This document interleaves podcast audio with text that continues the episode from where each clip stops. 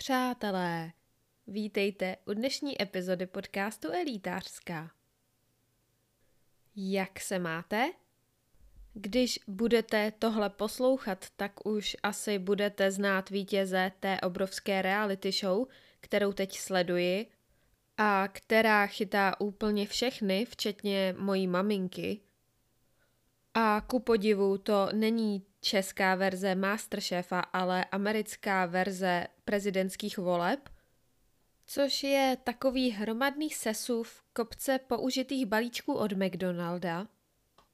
Nejeden američan by zaplakal, ale protože nám to tady může být docela jedno, hlavně protože tady máme svoje problémy, jako je babiš a alkoholismus, tak se aspoň můžeme smát tomu, že to má někdo možná ještě o něco horší než my. Takže proč to nesledovat v přímém přenosu?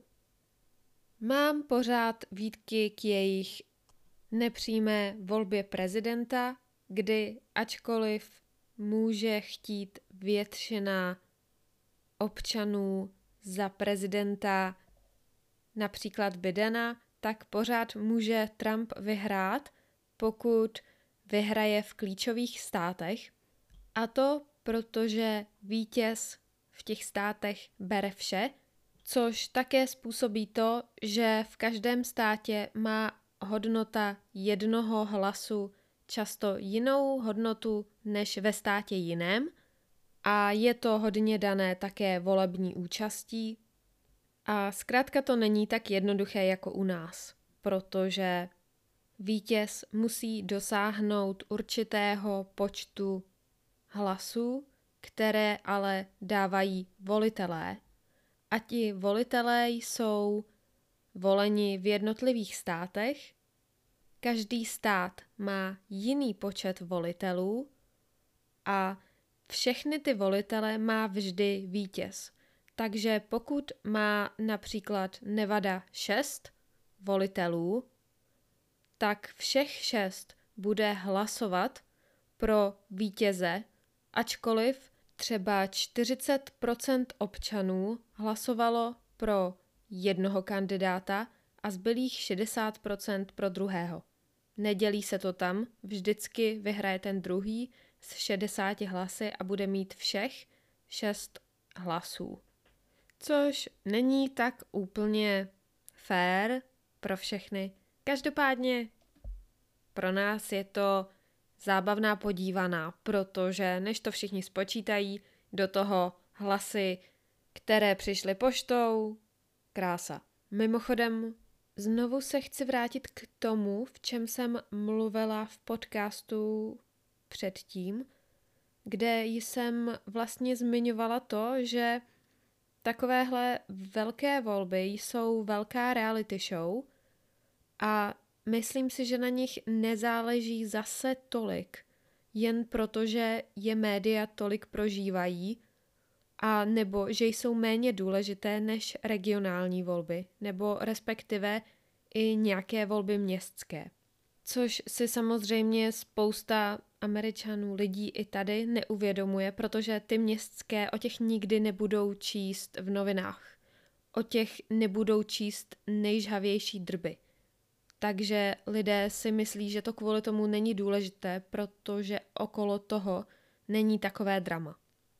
Samozřejmě fandím Bidenovi, ale mě nezmění život to, že vyhraje Trump, takže to jen sleduji ať mám co dělat. Ne, že bych toho dneska měla málo, mám toho ještě hodně na práci.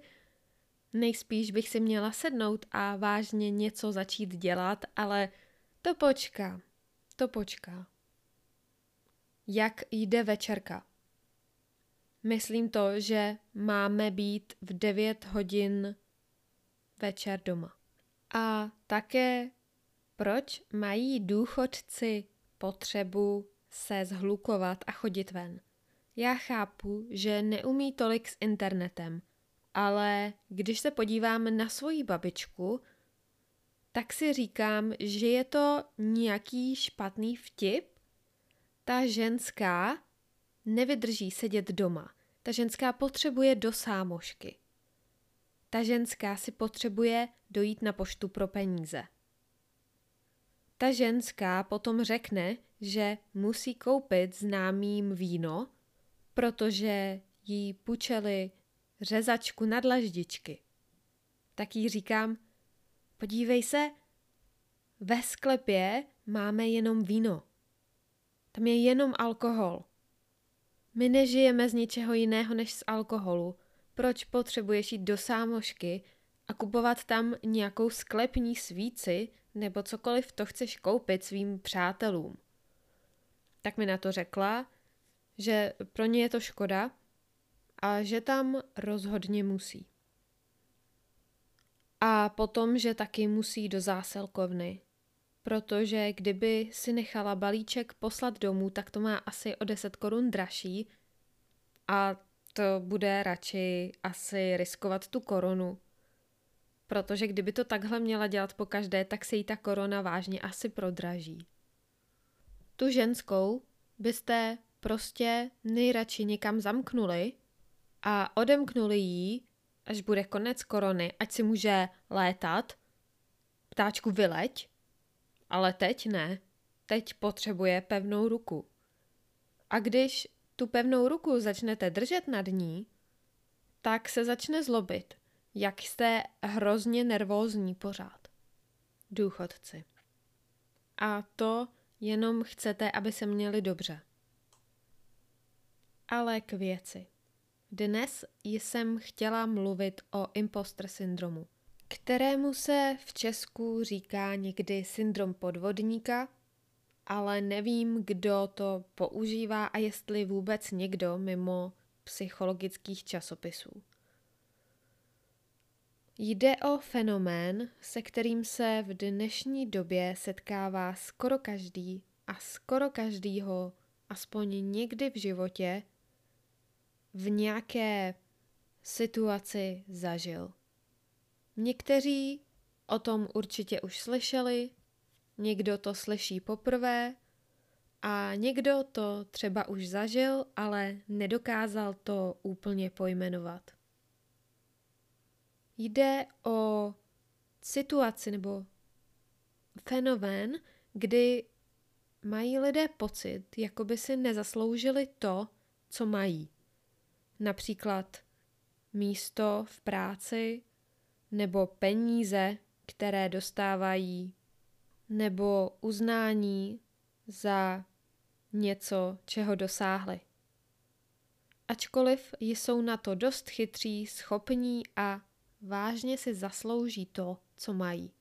Mají tedy úspěchy, mají výsledky, jsou skutečně dobří, ale nedokáží se s těmi svými úspěchy smířit, nevěří jim. Místo toho, aby tedy ten úspěch oslavovali, tak mají strach, že jen podvedli, nějak omylem ošálili hromadu lidí, kteří si myslí teď, že jsou dobří.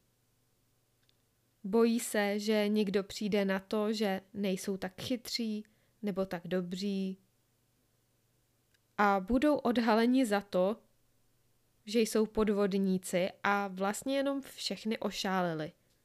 Často si myslí, že všech svých úspěchů dosáhli například jen díky štěstí nebo načasování, anebo jen tím, že zkrátka obelhávali ostatní, vypadali chytře, ačkoliv nejsou, nebo to si myslí, že nejsou. Když se takhle cítíme, tak si to ocenění a všechno, co s tím přijde, všechny ty úspěchy zasloužíme. Ale prostě se necítíme dost dobří na to, abychom si řekli, ano, to se nám povedlo. Je to hodně blízké perfekcionismu, o kterém jsem mluvila, který je také často překážkou produktivity. A to je často i tento imposter syndrom. Určitě si poslechněte i můj podcast o perfekcionismu, protože si myslím, že perfekcionismus jde tak trochu ruku v ruce s imposter syndromem. Zároveň je to blízké i nízkému sebevědomí, Protože si lidé nebo my si vážně říkáme, že jsme nekompetentní, ale že se budeme cítit lépe, až třeba napíšeme diplomku. Nebo pro mě to bylo, až udělám státnice. Příště. Nikdy ne teď. Až příště. Ale to příště, i když se stane, i když ty státnice udělám, tak se pořád nebudu cítit kompetentně. A necítila jsem se. Určitě jste si to někdy také říkali, že příště už se budu cítit dobře, ale vlastně vám to, vám ten úspěch nijak nepomohl, takže vám nakonec dojde, že asi žádný úspěch vás nedonutí myslet si, že jste dost dobří. Imposter syndrom mají také často velice zodpovědní lidé, protože máte potom starost o to, zda děláte svou práci dobře. A také znáte své limity.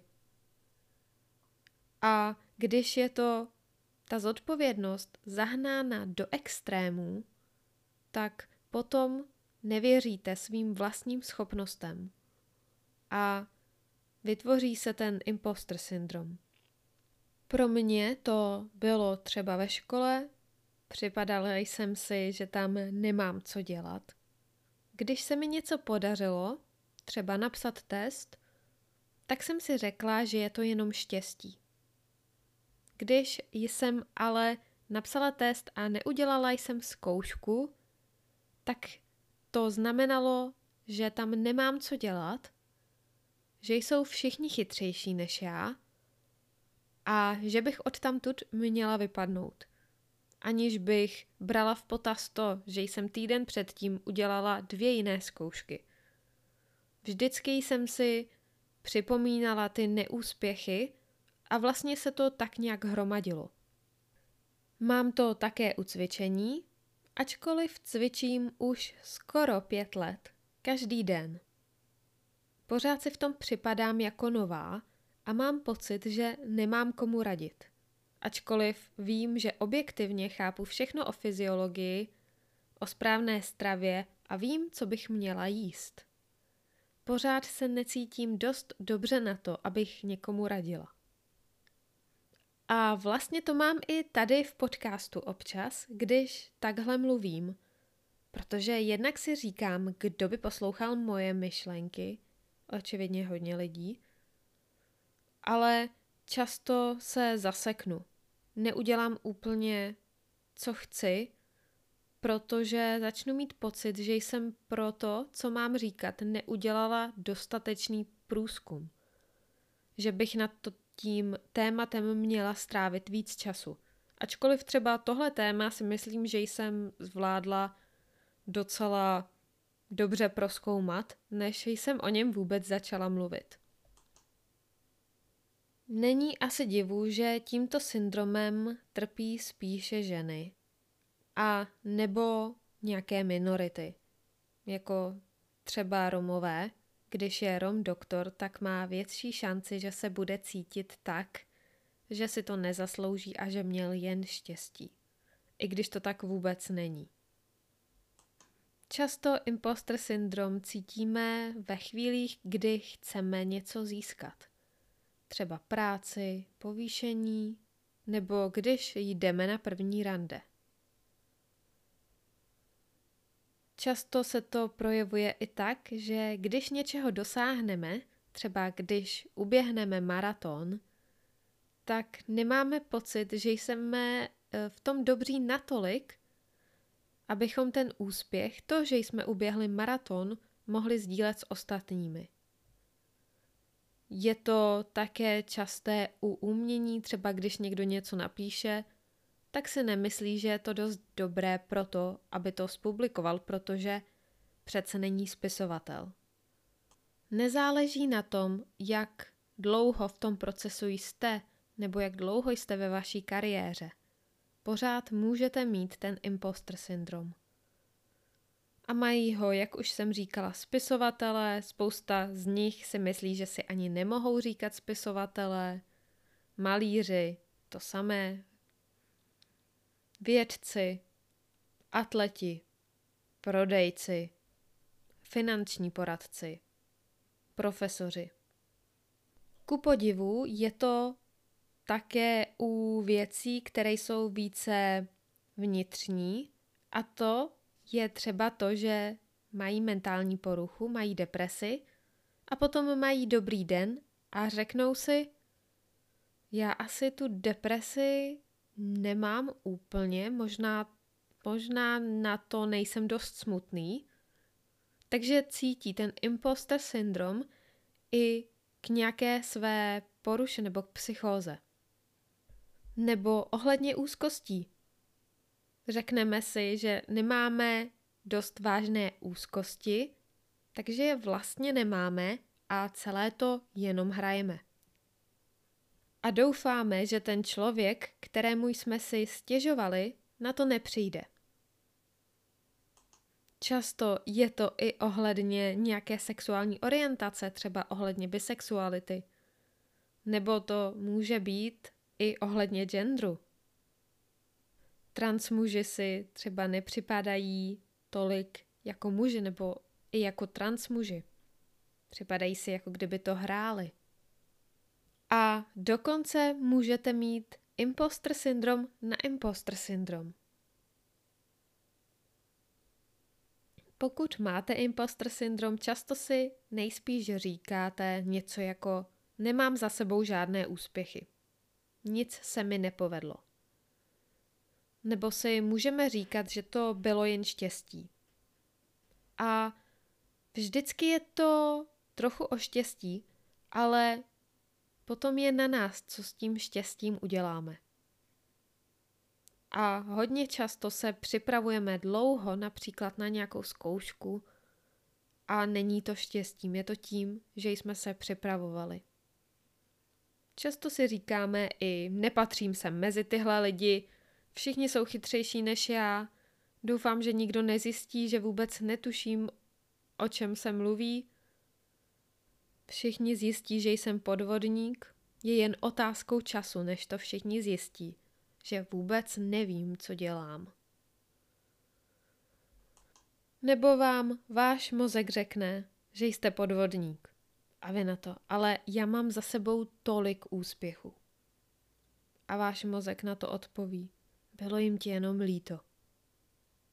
A vy na to odpovíte, máš pravdu mozku, co jsem si to jenom myslel. A už znovu jste na tom, že nejste dost dobří. Když jste kritizováni, tak si myslíte, že jste k ničemu a když vás někdo ocení, tak si jen říkáte, že je jen otázkou času, než všichni zjistí, že jste k ničemu. Když se vám prezentace povede, tak si řeknete, je to tím, že mě ti lidé mají rádi. Nebo měl jsem skvělé publikum. A když to skazíte, naopak to vztáhnete na sebe. Že jste se dost nepřipravili, nebo že jste o tématu nevěděli dost, nebo že jste byli nervózní. Mezi symptomy patří například pocit, že jste měli jen štěstí, ačkoliv jste se připravovali, jak už jsem avizovala. Těžko přijímáte komplimenty. To je docela zajímavá věc a důležitá, protože je to častou příčinou, proč začnete říkat ne a začnete se trochu i třeba potit, začne vám to být nepříjemné, když vám někdo dá kompliment. Protože si myslíte, že ho obelháváte. Omlouváte se, ačkoliv jste neudělali nic špatně. Máte na sebe často velké požadavky – často takové požadavky, které nikdo nedokáže splnit. Hodně časté je, že vás paralyzuje strach z chyby, protože se bojíte, že po té chybě všichni přijdou na to, že nevíte, co děláte, takže jste naprosto paralizováni. Také se vyhýbáte tomu, abyste ukázali nějaké sebevědomí, protože si myslíte, že si všichni budou myslet, že si něco kompenzujete – nebo že jste hrozní. Jste také přesvědčení, že nejste dost dobří, Ačkoliv projdete všemi testy, tak vám váš vnitřní hlas tvrdí, že jste hloupí. Někdy se stává, že si myslíte, že máte všechno, co máte, jen protože se hodně snažíte. A že na to vlastně inteligenčně nemáte. Že jste hloupí a že je to všechno jenom díky tomu, jak pracujete. A bojíte se, aby někdo nezjistil, že jste vlastně úplně hloupí. Potom také vidíte spoustu věcí, co jste udělali, máte výsledky, ale nevěříte jim. Je tady nějaká disociace mezi tím, co si o vás myslí ostatní, jak vidí vaše úspěchy, a mezi tím, co vidíte vy a co si o nich myslíte vy. Všechno je to často zapříčiněno společností, která nám říká, jací jsme. Může to být už jenom tím, že nás rodiče třeba považovali za chytré, takže naše sebevědomí je poté postavené na inteligenci a je to naše jediná hodnota. Také se můžeme zamyslet nad tím, zda nás rodina chválila a vůbec za co, jestli nás podporovali v tom, co jsme chtěli. A nebo jestli řekli, ne, na to nemáš. V tom tancování seš špatná. Nedělej to. Někdy chcete dosáhnout něčeho, ale lidé vám řeknou, že na to nemáte. A nejen rodiče, ale třeba i někdo ve škole, učitel, někdo, koho se vážíte. Je hodně lidí, co chtělo být právníkem, doktorem, ale bylo jim zkrátka řečeno, že na to nemají, že na to nejsou dost chytří a vzdali to. Takže to jen podtrhne imposter syndrom a ti lidé potom neudělají to, co chtějí kvůli strachu protože mají pocit, že mezi takovými lidmi, jako jsou inženýři třeba, by neměli co dělat. Teď se asi ptáte, co s tím dělat? Nebo jaká je nejlepší technika, jak se toho zbavit? Nejdůležitější asi je uvědomit si, že ačkoliv je to nazýváno syndromem, tak to není zase tak vážné a že to není prokletí. Žádná stará Vychrdlá čarodějnice nepřišla a neproklela vás. A jde to tedy změnit. Není to vaší součástí a dá se s tím hodně, hodně dělat. Zvykněte si tedy na to, že vám to občas mozek říká. Že váš mozek zkrátka není jako mozek průměrného, namyšleného chlapa a že někdy říká i nesmysly. Hodně pomáhá, když si napíšeme na papír úspěchy a když se cítíme špatně, tak si je přeříkáváme. Je totiž jednoduché na ně zapomenout, hrozně jednoduché. Neporovnávejte se taky s ostatními. Například pokud jste s někým v jednom sportovním klubu, tak si neříkejte, tenhle je lepší než já, tenhle umí to a to. Řekněte si, proč v tom klubu jste, co do něj přinášíte. Ale hlavně se nesnažte porovnávat s těmi ostatními. Zkuste si také napsat, co cítíte, když máte ten pocit, přesně co cítíte, nějak to popište. Když se cítíte vážně nervózně, tak zavřete oči a zamyslete se nad tím, co by na vašem místě dělal průměrný chlap s vysokým sebevědomím. I když by nic nevěděl. Určitě by si totiž myslel, že je kompetentní a že všechno zvládne. Takže se zkuste chovat jako ten průměrný chlap s vysokým sebevědomím. Vaše myšlenky vás nedefinují, i když vám mozek říká, že si to nezasloužíte. Nebo se na chvíli zastavte a uvědomte si, že vám nijak nepomáhá to, že se cítíte jako podvodník. Nepomůže vám to k úspěchu, nepomůže vám to k tomu, abyste něco dokázali. Řekněte si, co byste cítili místo toho, radši, Třeba radost, spokojenost, motivaci, entuziasmus. A zkuste místo toho cítit ty pozitivní pocity. A řekněte si třeba i, co byste cítili, kdybyste neměli strach. Jaké emoce by to vyvolalo, kdyby ten strach odešel, kdyby ten syndrom nebyl? Cítili byste se třeba motivovaní? Nebo byste měli entuziasmus do práce? Takže například si zamyslete nad tím, co cítíte, třeba nepatřím sem, nebo nejsem tak dobří jako kolegové, nebo dokonce někdo zjistí, že nejsem tak dobrý. Někdo zjistím, že o tomhle nevím všechno, co mohu. Vyberte si jednu myšlenku. To je první krok. Druhý krok je, řekněte si, čemu byste raději věřili. Čemu byste nejraději věřili? Třeba jsem v tomhle nejlepší. Dokážu tohle zanalizovat lépe než kdokoliv další. Tu cílovou myšlenku si zapamatujte a přejděte ke třetímu kroku, který je mezi těmi dvěmi kroky, a to je, co si můžu myslet teď. Například jsem docela dobrý. Něco, co je mezi tím, čemu ještě věříte, ale není to ještě ten cíl, čemu vážně chcete věřit. Funguje to ve všem. Funguje to v tom, zda si založíte ten blog, který si už dlouho chcete založit, nebo v tom, jestli dát video na YouTube, kde zpíváte.